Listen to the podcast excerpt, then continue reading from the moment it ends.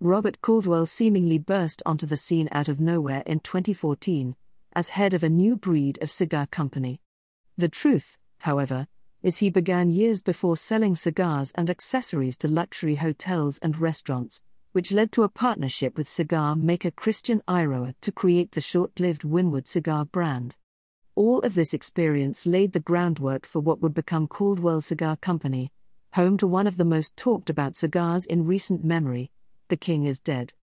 A Dominican Puro, Caldwell's The King is Dead is built around a core of Corojo Ligero, Negrito, and Habano Vuelta Abajo tobaccos, which are nestled inside of Corojo binder and Negrito wrapper. What follows is a lively medium to full bodied adventure that revs up the senses with complex notes of chocolate, pepper, earth, cedar, and spice.